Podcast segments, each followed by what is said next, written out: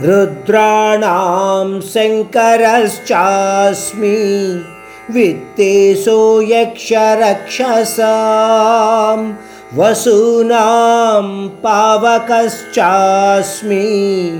मेरुः शिखरिणामहम् తన యొక్క విభూతి తత్వ వివరణను కొనసాగిస్తూ అర్జునుడితో పరమాత్ముడు శ్రీకృష్ణుడు అంటున్నాడు పదకొండు మందిగా ఉన్న రుద్రులలో శివుడను నేను. అర్జున ఈ విషయాన్ని గుర్తించు. రుద్రదేవతల గురించి ఋగ్వేదంలో మూడు సూక్తుల ద్వారా చెప్పబడింది.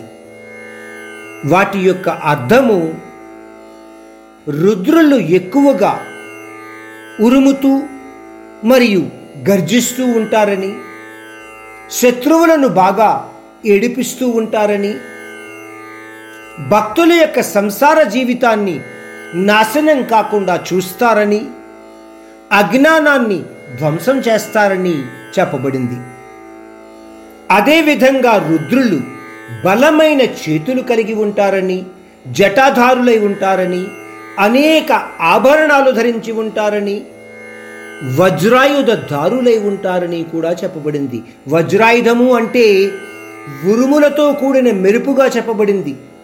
అవసరమైనప్పుడు రుద్ర రూపాన్ని తాల్చగలరని రథాసీనులై భక్తుల యొక్క శత్రువులను తరుముతూ ఉంటారని తమ భక్తుల ఎడో చాలా దయతో ఉండి వాళ్ళని రక్షిస్తూ ఉంటారని వాళ్ళ యొక్క శరీర తత్వము అడవులలోని ఔషధాలతో ముడిపడి ఉంటుందని తమను పూజించే వాళ్ళ పాపాల నుండి వాళ్ళని ముక్తి కలిగించి సంతోషాన్ని ప్రసాదిస్తారని చెప్పబడింది. పదకొండు రుద్రనామాలు కూడా ఋగ్వేదంలో ఈ విధంగా చెప్పబడ్డాయి.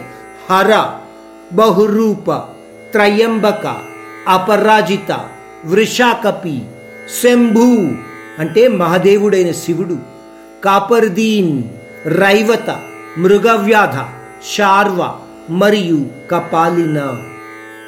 శ్రీకృష్ణుడు అంటున్నాడు రుద్రులు అందరిలోనూ శాంతమూర్తి అయిన భక్తులకు అత్యంత సంతోషాన్ని కలిగించే లేదా ప్రసాదించే దేవతలలో శివుడు నా యొక్క విభూతి తత్వం అర్జున.